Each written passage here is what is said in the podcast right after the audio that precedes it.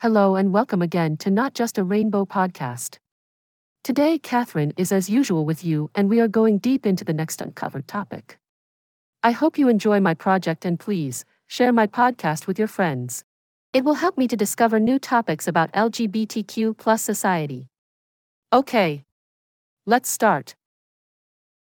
Lately, online conversations and conservative media sources have stirred up long held suspicions that former President Barack Obama is gay. The gossip has been festering for some time, but what caused it to suddenly become so pervasive again?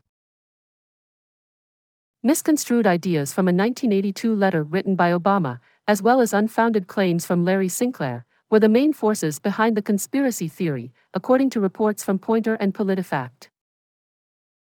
A note written by a young Obama, which is now held in Emory University's archives, explores his thoughts on many topics, particularly on homosexuality. Regarding homosexuality, I see it as a way of distancing oneself from reality, a form of rejecting the idea of life on earth. Every day I have intimate thoughts about men, but only in my mind. My thoughts are often androgynous, and I want to make them even more so, so that I don't think of people in terms of gender. However, I understand I was born a man, and I have to accept that fact in life. Certain right leaning news sources have interpreted this statement in a way that has stirred up gossip and conjecture about Obama's sexuality, as reported by Poynter. Some have gone so far as to claim that Obama may have killed his chef and Joan Rivers to conceal his secret. Sinclair intensified the gossip when he announced in 2008 that he had had a romantic experience with Obama while they were both under the influence of drugs. The controversial claims made by Sinclair, which lacked evidence and had a history of fraud and forgery, were recently brought back to light through an interview with ex Fox News anchor Tucker Carlson on the platform formerly known as Twitter. The interview was seen by a huge number of people, with over 75 million views.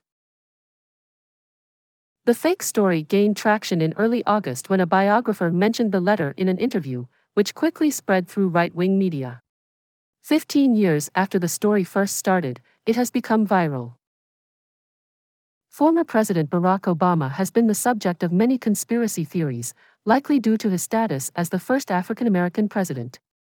False claims regarding his birth certificate have been circulating for years, and with the current political climate surrounding LGBTQ rights, many experts believe it has only intensified the spread of misinformation.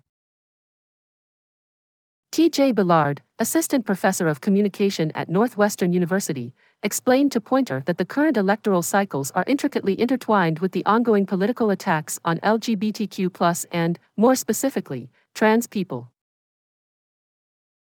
Sinclair weaves existing conspiracies into their allegations, which include the use of drugs, mysterious meetings in limousines, and even murder. Drawing upon fears that are shared by QAnon, they suggest that individuals with influence in politics, business, and entertainment form part of an insidious group that perpetrate acts of pedophilia and cannibalism.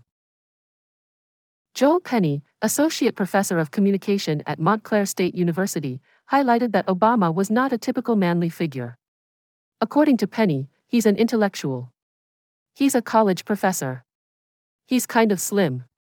He's not like a bulky, muscular man. As stories with no backing persist, the need for improved digital literacy and thoughtful consideration among the public becomes very clear, especially in an age where incorrect information can spread swiftly, influencing public discussion. Penney commented, generally, the delight of conspiracy theory is the gratification or joy of knowing the true narrative isn't the one they're presenting to you. That's all for today. I hope this episode was useful for you all. Do not forget to share my podcast with your friends and see you soon. Take care. Bye bye.